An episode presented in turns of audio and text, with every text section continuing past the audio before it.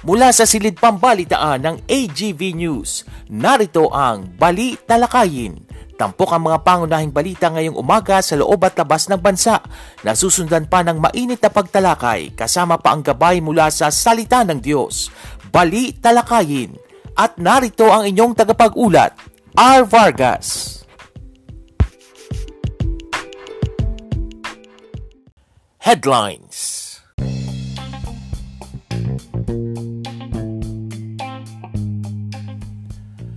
Sa ulo ng mga balita, mga hindi bakunado pansamantalang papayagang makasakay ng PUV sa Metro Manila sa loob ng 30 araw.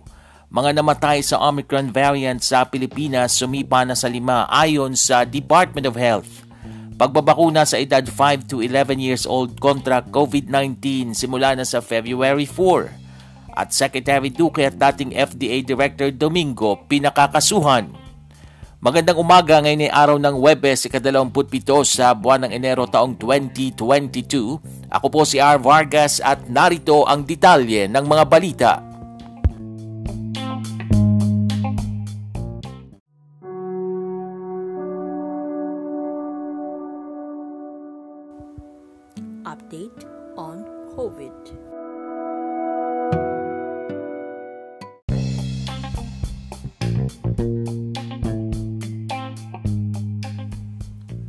Nakapagtala ang Department of Health ng 15,789 na karagdagang kaso ng COVID-19.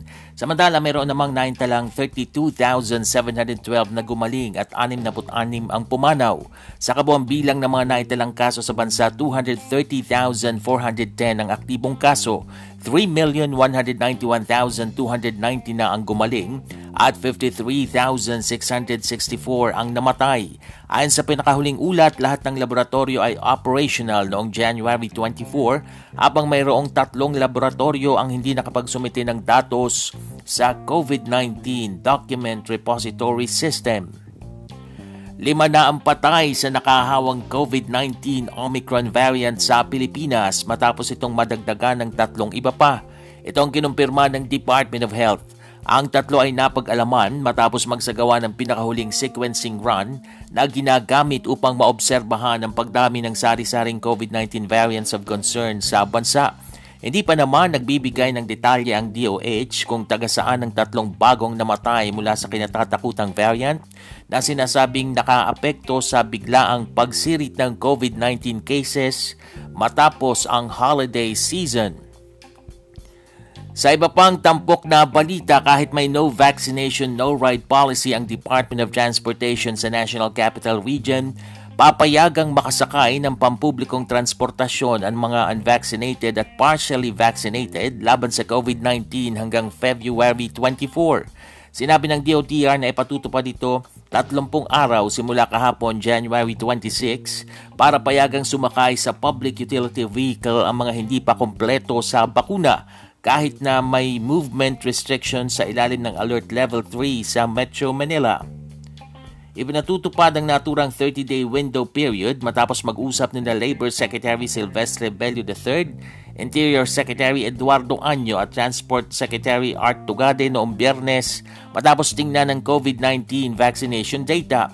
Subalit pagkatapos ng February 24, hindi na sila pasasakayin ng pampublikong mga sasakyan matapos ang 30 araw na palugit dahil hindi pa kompleto ang proteksyon nila laban sa COVID-19.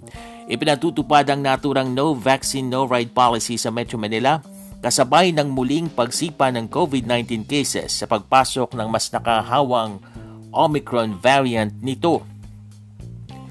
Posibleng maibaba na sa moderate risk classification ng COVID-19 ang National Capital Region sa susunod na linggo. Sinabi ng Octa Research Group na bumaba na kasi sa high risk classification ng rehiyon mula sa severe outbreak noong nakaraang linggo. Bumaba sa 6,280 mula January 19 hanggang 25 mula sa 15,782 nitong January 12 hanggang 18 ang 7-day average cases sa NCR.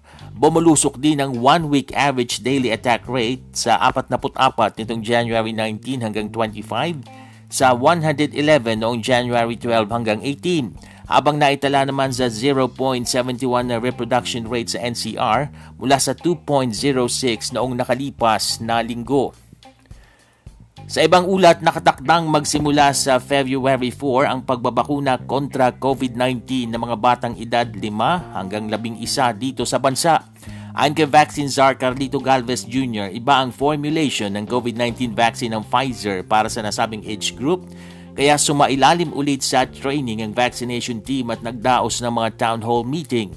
May 10 micrograms lang ang kada dose para sa mga edad 5 hanggang 11 kumpara sa 30 micrograms dose para sa mga edad 12 pataas. Inaasahang darating sa lunes ang unang batch ng 780,000 Pfizer doses para sa nasabing age group. Mga piling vaccination site mula sa National Capital Region ang unang magbabakuna at prioridad ang mga may comorbidity o sakit. Kasalukuyang ongoing na ang pagpaparehistro ng maraming local government units sa rehiyon para sa mga interesadong pabakunahan ang kanilang mga anak. Sa ibang balita, bawal munang mag-day off ang mga overseas Filipino workers sa Hong Kong sa gitna na rin ng fifth wave ng local COVID-19 sa nasabing bansa. Di para maiwasang mahawa ang mga OFW sa patuloy na pagtaas ng kaso ng Omicron variant sa Hong Kong. Ayon sa ilang Pinoy workers, binabayaran naman sila ng kanilang employers kapalit ng hindi pag-day off habang nagre-reklamo naman ng ilan dahil sa paghihigpit sa kanila ng employer na lumabas ng bahay, subalit ang kanilang amo raw ay malayang nakakapunta sa nais nilang puntahan na lugar. Una nang kinumpirma ng Hong Kong Immigration na marami ng Pinoy domestic workers ang umaalis ngayon doon dahil sa sobrang higpit ng restriction. Inirekomenda na ng komite sa Kamara ang pagsasampa ng kaso laban kina Health Secretary Francisco Duque III, dating Food and Drug Administration Chief Eric Domingo at Center for Drug Regulation and Research Director Joy Serunay kaugnay sa palpak na COVID-19 pandemic response ng national government sa House Committee on Good Government and Public Accountability Report na may petsang December 16, 2021, ngunit January 26, 2022 lamang inilabas sa media, inendorso ng House Committee on Health na sampahan ng kaukulang reklamong paglabag sa Republic Act 9485 o Anti-Red Tape Act of 2007 ang mga opisyal. Bukod dito ay nirekomenda rin ng komite na kasuhan sina Duque at Domingo dahil sa paglabag din ng mga ito sa Republic Act 6713 o ang Code of Conduct and Ethical Standards for Public Officials and Employees. Kinwestiyon ng komite ang pagpapakita umano ng bias ng DOH at FDA sa guidelines ng professional societies gaya ng Philippine Society for Microbiology and Infectious Diseases nang walang ginagawang pagre-review. Una nang o upang hindi na maulit ang kapalpakan sa COVID-19 response, Inirekomenda din ng komite na magkaroon ng structural reforms sa DOH. Sa iba pang pangyayari, kasalukuyang nangangalap ngayon ng impormasyon ng Philippine National Police tungkol sa Amonoy, isang presidential candidate sa 2022 national and local elections na sangkot sa katiwalian. Ito'y makaraang banggiti ni Pangulong Rodrigo Duterte sa kanyang Talk to the People na may kandidato sa pagkapangulo na corrupt at handa niya itong pangalanan. Ayon kay PNP Chief Police General Junardo Carlos kasama sa background checking na kanilang ginagawa kung ano ang nakaraan at kung ano ang kinasasangkutan ng mga kandidato. Samadala pagdating naman sa kandidato sa pagkapangulo na hindi rin pinangalanan pero inakusahang gumagamit ng cocaine, Sinabi ni Carlos na wala pa silang ebidensya na nakukuha rito. Matatandaang inihayag ng Pangulo na ayaw na sana niyang magbigay ng impormasyon kaugnay sa kanyang nalalaman sa mga tumatakbo sa pagkapangulo. Subalit obligasyon niyang ipaalam sa publiko dahil nakasalalay dito ang kinabukasan ng bansa. Sa ibayang dagat, labing dalawa ang nasawi habang sugatan ng iba pa makaraang magka-landslide dahil sa malakas na pag-ulan sa probinsya ng Khyber Pakhtunkhwa na sakop ng Northwest Pakistan. Ayon sa Provincial Disaster Management Authorities, kabilang sa mga nasawi ang ilang kababaihan at mga kabataan. Patuloy pang nagsasagawa ng search and rescue operation ng mga otoridad matapos masira ang dose-dose ng mga bahay at gusali. At yan ang mga tampok na balita sa umagang ito. Ako po si R. Vargas, patuloy pong tumutok sa ating programang Balita Lakayin dahil susunod na po ang ating mga pagtalakay at gabay mula sa salita ng Diyos makalipas ang ilang paalala.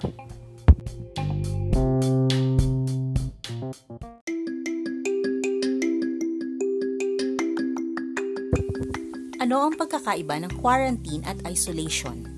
Ang quarantine ay panahon upang i-monitor ang kalagayan matapos maging close contact ng taong may COVID-19. Ang isolation ay pagbukod ng mga taong may simptomas o kumpirmadong may COVID-19.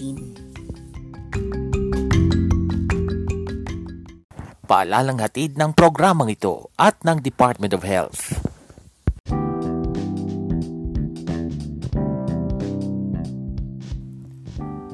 Good morning! Isang magandang magandang umaga po sa inyong lahat. It's Thursday, January 27. Welcome po sa ating palatuntunang Balita Lakayin. Ako po ang inyong lingkod, R. Vargas. At ang ating pong programang ito na Balita Lakayin ay napapakinggan po sa pamagitan ng Anchor.fm. Ganon din po sa Spotify at sa Copy RSS. Yes, magandang magandang umaga po. Ang bilis ng panahon. Webes na po tayo ngayon. Ako dun sa mga naghahanap ng uh, day off, malapit na dahil bukas Friday na. Tapos yan, makakapagpahinga na yung ating mga nagtatrabahong mga kababayan. Kumusta po kayo? Sana ay nasa maayos kayong kondisyon sa mga panahong ito na talaga namang marami pa rin nagkakasakit ano ha? Pero bueno, sige po, dire-diretso na po muna tayo sa ating pag-shout out. Happy listening po ay nakakatuwa ito, itong babing si Bugoy o si Matt Bartolome eh nakikinig pala sa atin kahit uh, sa kanyang murang edad pag narinig na raw po yung ating intro music dito sa ating palatuntunang balita lakayin aba eh nakikisayaw daw po. Sinasabayan niya yung uh, beat ng tugtog dito po sa ating palatuntunan. Kumusta ka Bugoy? Happy listening sa iyo Shout out din, get well soon po ay ito kay Auntie Baby Rabang na naka-confine po ngayon sa ospital. Pagaling ka Auntie Baby at uh, marami ang nagpe-pray sa iyo. Get well soon din po kay uh, Tita Selly na masakit naman ang uh, sikmura nandyan sa Batangas. Marami rin po ang nagpe-pray sa inyo Tita Selly pati ang buong church ay nagpe-pray po sa inyo. Get well soon. At happy birthday kahapon po sa mga nag-celebrate ng birthdays. Hindi na naman natin nabate pero ito po pahabol. Happy birthday kay Dr. Jamin Tanyoka. Belated na po yan at uh, sana na-enjoy niyo ang birthday niyo. Ganon din kaya happy, happy birthday din kahapon din ito kay Brian De La Cruz. Hindi ko alam kung nakikinig sila sa ating programa pero uh, sabihin niyo na lamang po, shinout out natin sila dito o kaya iparinig nyo yung replay ng ating episode mamaya ano ha. Shout out din po happy listening kay Tita Marilu Folk ng North Carolina at sa kanyang mga anak at uh, apo na nasa California. Happy listening po sa inyo. Ito pong si Tita Marilu Folk ay uh, kaya kaibigan po ito pinapapati ng aking father-in-law na si Mr. Efren Avila Dati daw pong taga-bayan ng uh, Palasan, Polo, Bulacan na mula sa Francisco family, malapit mismo sa eskwelahan ng Polo. At uh, kapartner daw pala ito ng uh, aking uh, father-in-law sa ballroom dancing dati. Nako ha, ngayon ba dati nagbo-ballroom ballroom pa rin ba kayo? Kahit po sa ganyang edad, maganda pong exercise yan pagbo-ballroom ballroom paminsan-minsan ano ha. Ganun din po, Happy listening! Shout out dun sa mga dating ka-office mates ng mother ko sa Reynolds Aluminum. Ayan, hindi nabanggit ng aking mother na si Mrs. Dory Vargas kung sino-sino o hindi niya na-send yung mga pangalan. Pero kung sino man po kayo na nakikinig at uh, naka-tune in dito sa ating program na Balita Lakayin na mga dating ka-office mates ng aking mother sa Reynolds Aluminum, Abay, happy listening po. Nawa na i-enjoy po ninyo yung ating mga discussion at ang inyong pakikinig dito sa ating palatuntunan. At uh, ganun din po, shout out dun sa mga bansa na nakikinig sa atin, na aabot ng ating uh, programa. Uy, biruin nyo, no? malaganap talaga yung ating program. At uh, ito po, yung pong mga nakikinig sa atin from Norway, happy listening po sa inyo. Shout out din sa mga nakikinig sa atin sa Canada.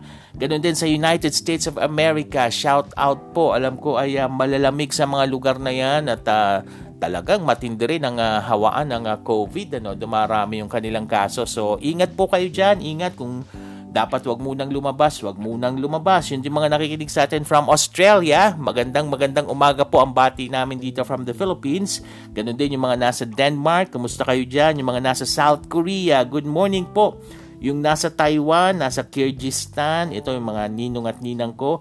Yung nasa United Arab Emirates, meron akong mga pinsan dyan. At uh, yung nasa New Zealand, yung aking auntie. Yung nasa South Africa, di ko po kayo kilala kung sino yung nakikinig pero na-monitor ko.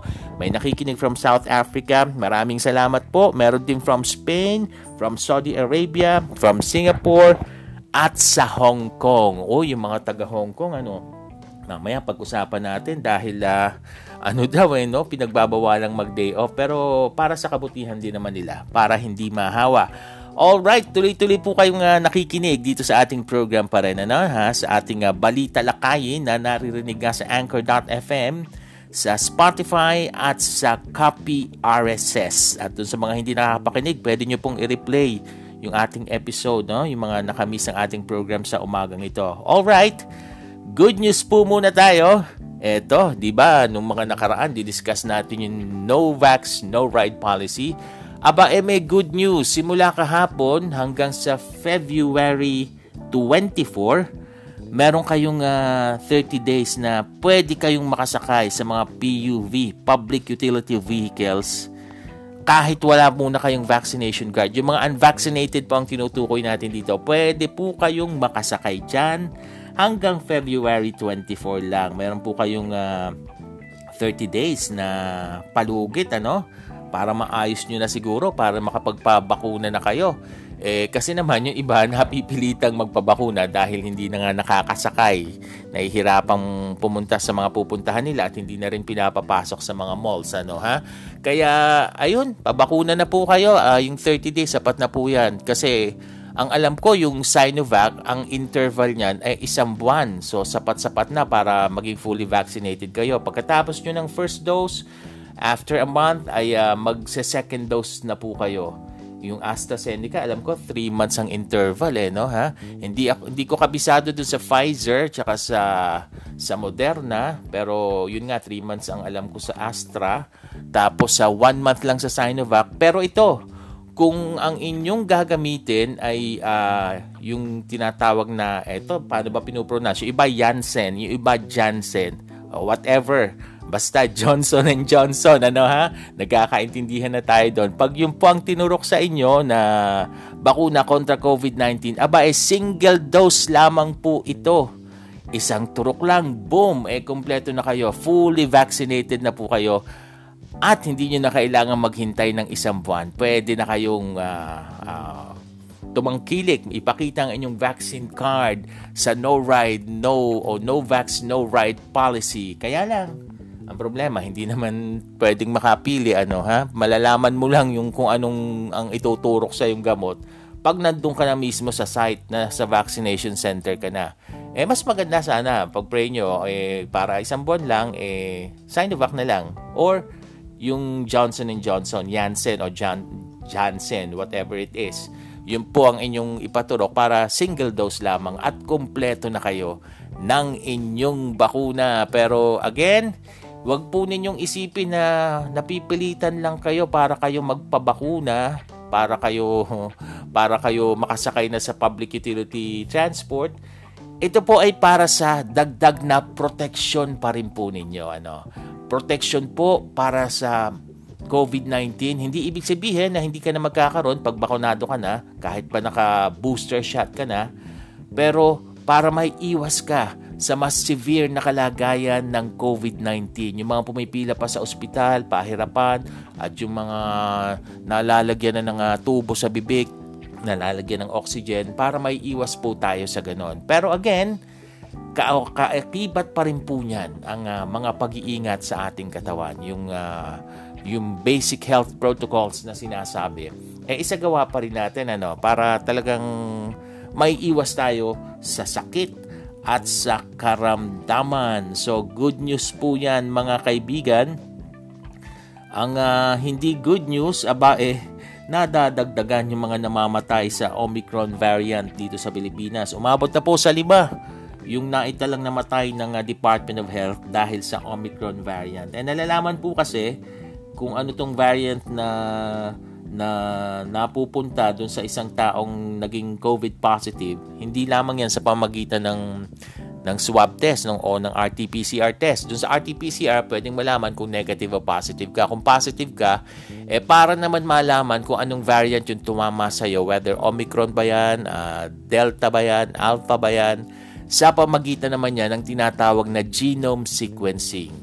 Uh, mas malalim ang proseso para mabatid nila kung anong klaseng variant ang tumama sa iyo. Eh sana nga hindi na madagdagan at uh, mag-ingat na lang yung ating mga kababayan, lalo na yung mga lumalabas ano, mga naghahanap buhay para talagang maiiwas tayo sa ganitong mga pangyayari dahil uh, hindi yan good news. Hindi good news yung nadadagdagan yan.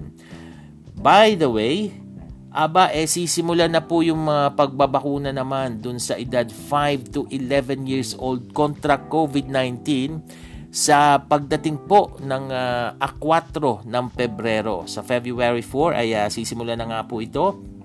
So dun sa mga anak ninyo na gusto ninyong uh, mabakunahan kasi 'di ba inuna muna yung tayo, yung mga nasa sapat ng edad tapos uh, nito mga nakaraan nagkaroon ng 12 to 17.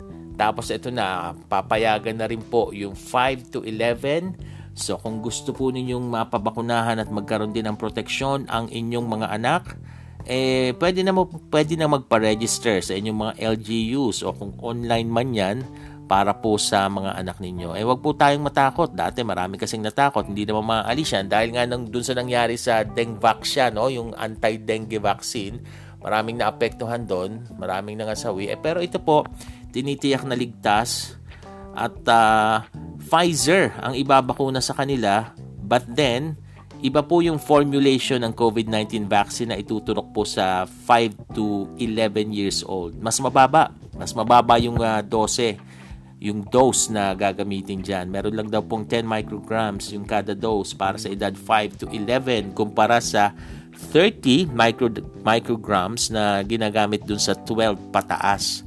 So mababa ano 10. 10 lang yun sa kanila pero Siyempre nga naman, yung edad nila eh hindi pa ganun ka kalalakas sa mga katawan ano pero mas maganda po na talagang uh, meron pa rin protection at mga piling vaccination site lamang daw po muna sa NCR ang unang mab- mababakunahan at ito ipa-prioritize yung mga may sakit o yung mga merong comorbidities para nga naman na uh, mas kailangan din nila ng protection. Eto, hindi ko alam, masasabi ba natin good news tong susunod nating item o bad news? Uh, you decide do sa ating mga OFW. Dahil yung mga OFW daw sa Hong Kong, pinagbabawalan daw muna ngayon for the meantime ng kanilang mga employer na mag-day off sa harap ng COVID-19 surge. Yung tumataas na kaso ng COVID-19 sa Hong Kong. Pero, eh binabayaran naman sila ng kanilang employers kapalit ng hindi nila pag day off ano ha? Yun ang sabi ng ating mga ilang uh, uh, OFW doon. Aging alam ko yung ka-churchmate namin nasa kahapon kasama namin siya sa online prayer meeting nasa Hong Kong ka kumusta ba? Hindi na ba kayo pinapayagang uh, lumabas? Balitaan mo kami dito sa ating uh, program. Mag-message ka ging. Pero ito eh para naman po sa inyong kabutihan ano ang uh, layunin po nito eh maiiwas kayo sa hawaan. Dahil uh, tumitindi fifth wave na po yung local COVID doon kasabay pa ng pagkalat ng Omicron variant. So okay naman pala kasi kahit naka-day off ka, eh ang kapalit naman din eh sumisweldo ko pa rin naman kahit hindi ka pinapayagang mag-day off ibig kong sabihin kahit nasa loob ka lang ng bahay. Eh pero kahit nasa loob ng bahay kung day off yon hindi lang lalabas eh ipahinga, di ba? Yun ang purpose ng day off eh. Hindi ka lang nga lang lalabas pero magpahinga ka pa rin. Subalit marami rin po ang nagre-reklamong ilang OFWs doon dahil sa sinasabing paghihigpit. No? Hindi nga daw sila pinapayagang lumabas ng bahay ng employer pero yung mismong mga employer, yung mismong kanilang mga amo, eh malaya daw na nakakapunta sa nais nilang puntahan na lugar. Eh siguro naman nag-iingat ano, kahit ganoon. So, kung ano't ano man para sa kabutihan ng lahat, tingnan na lang po natin. Tingnan natin good news yan para sa atin. Mamimiss mo nga lang yung mga kaibigan mo, mahirap yon. Eh pero sabi sa balita, for the meantime lang naman, di ba? Habang uh, tumitindi na naman yung surge ng COVID dyan sa Hong Kong. Ayan, balitang politika naman po tayo. Eh, nagsasagawa na raw po ng background check ang uh, ah, PNP sa mga binabanggit ni Pangulong Duterte. Dati, ang sabi ni Pangulong Duterte, meron daw presidential candidate para ngayong uh, 2022 elections na sangkot sa droga, sa cocaine. Hindi niya pinangalanan na sabi ng PNP at ng PIDEA, imbestigahan nila ito. Eh ngayon, nung the other day sa kanyang Talk to the People, meron na naman bagong binanggit ng Pangulo no na sangkot naman sa katiwalian na isa ring presidential candidate tumatakbo sa pagkapangulo sa eleksyon. Eh tingnan na lang natin, nawa hindi naman press release lang itong mga sinasabing iniimbestigahan na, tinitingnan na, kumakalat na ng impormasyon. Eh sana may kauwian. Tingnan natin, may kauwian kung anong mangyayari dyan sa investigasyon na dyan. Kasi sawa na po ang taong bayan sa ganyang mga press releases, pangako, pero wala namang nangyayari, di ba? Kasi nga, yung mga, yung nangyari lang mga nasangkot sa EJK noon, parang ako ha, balitaan niyo ako, pero wala akong, wala akong update kung uh, talagang um, nagkaroon ba na ng solusyon kung sino yung pumatay sa kanila, nagkaroon na ba ng justice yan, pati yung mga pumatay sa mga kapwa natin media, no? mga kapatid natin sa pamahayag, eh, parang wala tayong nababalitaan. So sana wag lang yung ganyan na puro press release na iniimbestigahan, nangangalap ng impormasyon. Tignan natin, may resultang kauuwian. Magandang resulta ang hinahanap natin dyan. Ano, ha? At uh, speaking of uh, usaping politika pa rin, eh yung SALN. Iba-ibang pananaw ng ating mga presidential eh, no? yung ating mga presidential candidates. Itong si Bongbong Marcos, ayaw daw niya maglabas ng kanyang SALN para hindi magamit sa kanya sa politika. Kasi sa SALN kasi, i-declare mo yung kayamanan mo, di ba? Yung kung ano yung mga ari-arian mo dun sa Statement of Assets, Liabilities, and Net Worth na tinatawag. Pero si si Pacquiao, si yung ating People's Champ na kumakandidato rin, Senator Pacquiao, kumakandidato sa pagka-presidente, eh willing naman siya. Ganon din naman si si Isko Moreno, nabalitaan natin na willing din. Ewan ko, wala pa tayong nakalap tungkol kila Lenny at kila sa iba pa, sila Lacson, di ba? Pero titingnan po natin, eh dapat eh, talagang transparent pag ganyang nasa gobyerno. Uh, sabi nga ni Pacquiao, pag siyang naging pangulo, hindi lang siya ang uh, maglalabas, required maglabas ng SALN, kundi lahat ng opisyal ng pamahalaan. No? So, Ganyan po ang uh, usaping politika. Eh, nagmula kasi nung si Pangulong Duterte, ayaw niya ipakita sa public yung kanyang salin. Ano? Eh, tingnan natin, iba-iba yung strategy at diskarte ng mga tumatakbo na yan. Eh, maging matalino po tayo kung sino yung susunod nating iboboto. Higit sa lahat, lagi kong sinasabi dito, ipanalangin natin, humingi tayo ng wisdom sa Panginoon kung sino ba yung mga karapat dapat iluklok na susunod na manunungkulan dito sa ating bansa. Biruin nyo, uh, mag, ano na yan, magtatagal uli ng 6 years yan, yung pamunuan nila, eh, baka magsisi kayo sa bandang huli, di ba? Eh, pag-pray natin kung sino yung mga karapat dapat iboto. Alright? Sige po, patuloy kayong nakatutok sa ating programang Balita Lakayin at uh, wag po kayong aalis. Susunod na po ang ating tampok na gabay mula sa salita ng Diyos.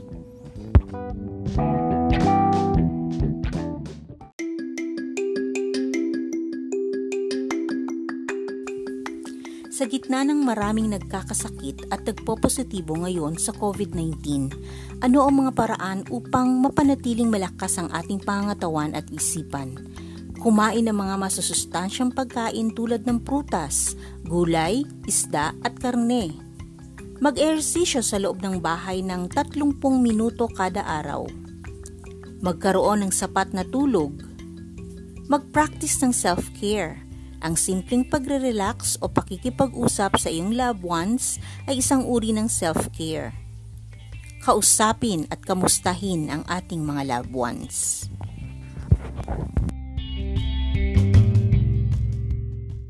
Paalalang hatid ng programang ito at ng Department of Health.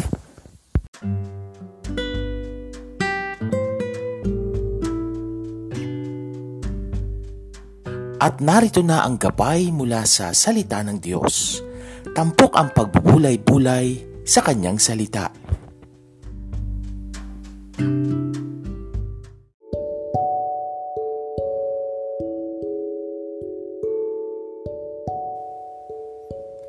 Patuloy po kayong nakatutok dito sa ating programang Balita Lakayin. At this point, dako na po tayo sa ating tampok na gabay mula sa salita ng Diyos.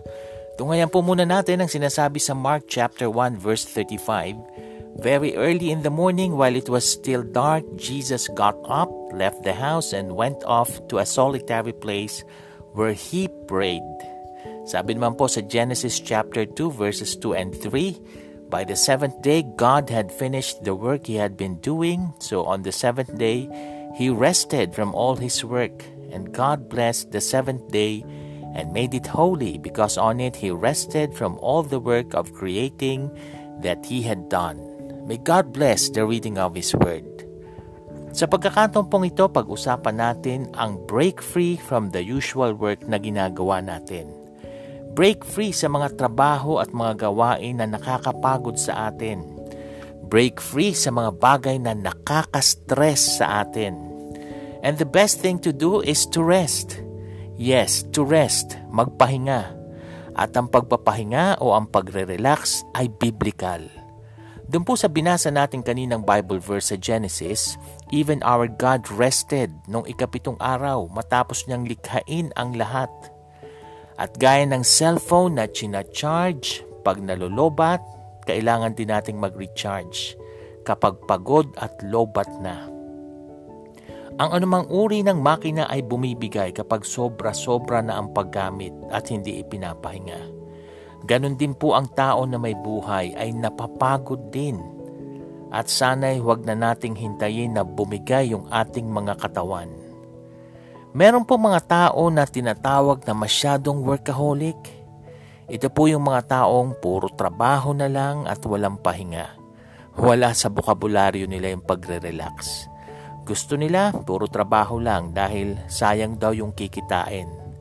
Ang hindi nila alam, masayang ang kikitain nila kapag nauwi na lahat ito sa panggasto sa pagpapagamot at pagpapaospital.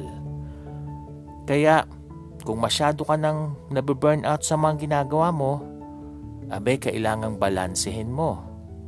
Kailangang balansehin natin. Sobrang pagtatrabaho ng walang pahinga, masama. Pero ang sobrang pagpapahinga, eh masama rin po.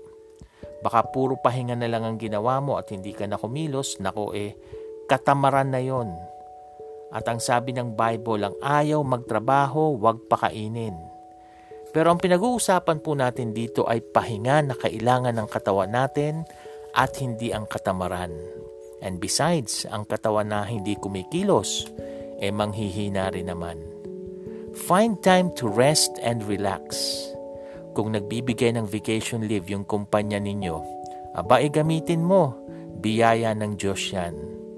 Kung wala ka namang leave pero may day off ka, abay sulitin mo ang day off mo para mag-rest at huwag kang tatanggap ng trabaho na walang day off. Mali po yun. Pag walang day off, nasa labor code po yun. Kung may pera ka naman at gusto mong magpamassage o magpaspa, pwede mo tong gawin. Hindi ko lang alam kung bukas yung mga yan ngayon, ngayong pandemic. Kung gusto mong mag-out of town, pwede rin po. Hindi naman po laging magastos yung pagre-relax kung marami namang puno at mala, mahalaman yung lugar ninyo, pwede kang mamasyal doon, magmuni-muni at lumanghap ng sariwang hangin. Libre rin naman ang magpunta sa mall at magpalamig, huwag ka lang mahawa ng COVID.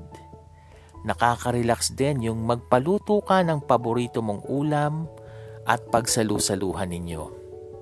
Meron po akong nabasang isang article mula sa isang psychologist na ang sabi doon, anti-stress daw at anti-pagod ang pag-inom ng tubig at pagligo na isang mura at mabisang paraan para tayo ma-relax. Anti-stress din daw at relaxing yung pakikinig ng classical music. At ito pa isa, anti-stress din daw yung pagkain ng saging. So find time to rest at this point, meron po akong tatlong bagay, three points na gustong i-share sa inyo sa inyong pagre-rest o pagpapahinga.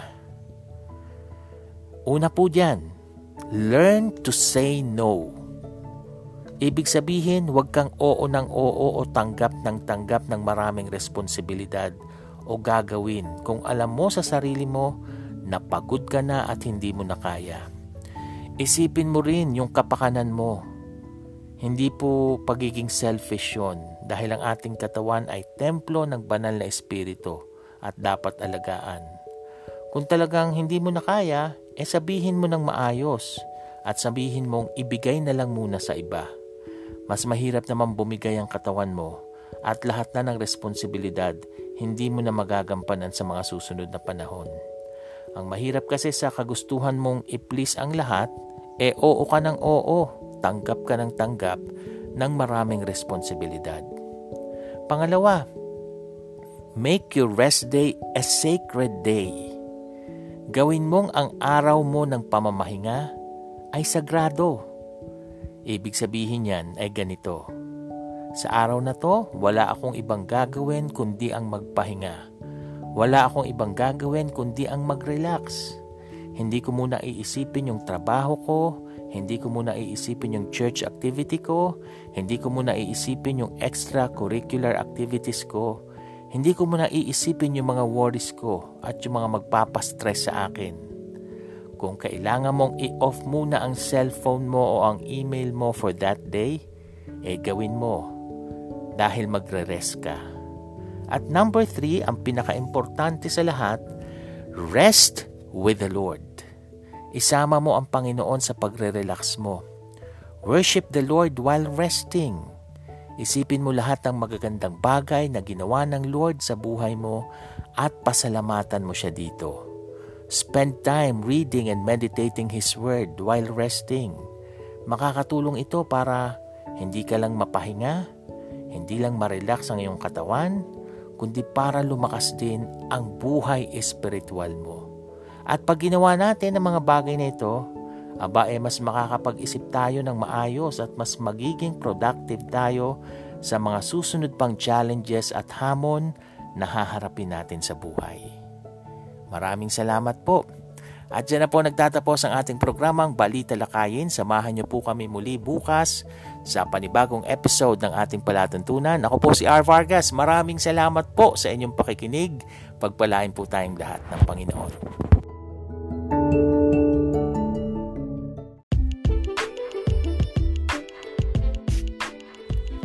Inyong napakinggan ang Balita Lakayin Muling tunghayan ang programang ito tuwing umaga sa susunod na pagsasahing papawid.